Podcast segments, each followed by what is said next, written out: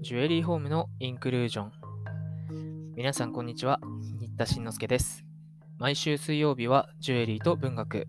毎週ジュエリーにまつわる文学作品をお届けしています。今回取り組むのは、宮沢賢治、会の日、その第6回目です。それでは早速どうぞ。次の日、ホモイは、また野原に出ました。狐が走ってきて、すぐ角パンを3つ渡しました。ホモイはそれを急いで台所の棚の上に乗せて、また野原に来ますと、狐がまだ待っていて言いました。ホモイさん、何か面白いことをしようじゃありませんか。ホモイが、どんなこと？と聞きますと、狐が言いました。ムグラを罰にするのはどうです？あいつは実にこの野原の毒虫ですぜ。そして怠け者ですぜ。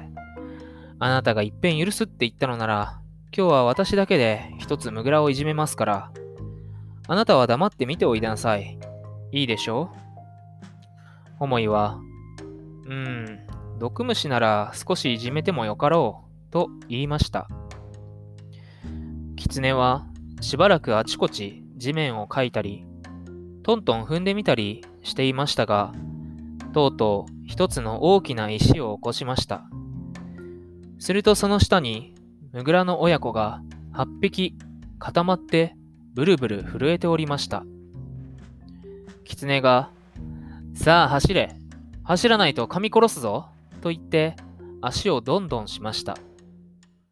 ムグラの親子は、ごめんください、ごめんくださいと言いながら逃げようとするのですが、みんな目が見えない上に足が効かないものですから、ただ草をかくだけです。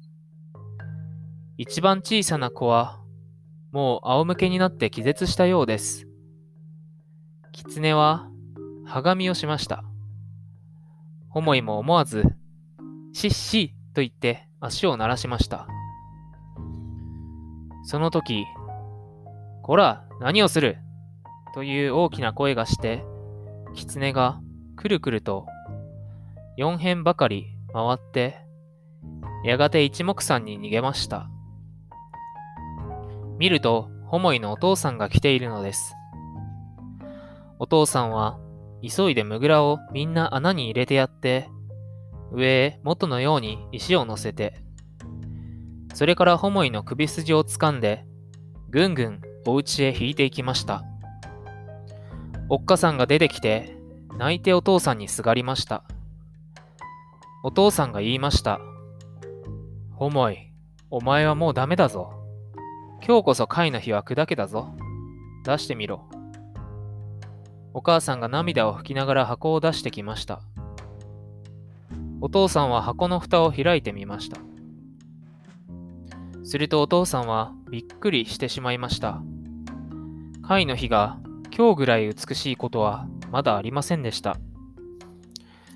それはまるで赤や緑や青や様々な火が激しく戦争をして地雷花をかけたりのろしを上げたりまた稲妻がひらめいたり光の血が流れたりそうかと思うと水色の炎が玉の全体をパッと占領して今度はひなげしの花や黄色のチューリップバラやホタルカズラなどが一面風に揺らいだりしているように見えるのです。うさぎのお父さんは黙って玉をホモイに渡しました。ホモイは間もなく涙も忘れて貝の火を眺めて喜びました。おっかさんもやっと安心してお昼の支度をしました。みんなは座って角パンを食べました。お父さんが言いました。思い、狐には気をつけないといけないぞ。思いが申しました。お父さん、大丈夫ですよ。狐なんか何でもありませんよ。僕には貝の日があるもあるのですもの。あの玉が砕けたり曇ったりするもんですか。お母さんが申しました。本当にね、いい石だね。思いは得意になって言いました。お母さん、僕はね、生まれつきあの階の日と離れないようになっているんですよ。たとえ僕がどんなことをしたって、あの階の日がどこかへ飛んでいくなんて、そんなことがあるもんですか。それに僕、毎日100ずつ息をかけて磨くんですもの。実際そうだといいがな、とお父さんが申しました。その晩、ホモイは夢を見ました。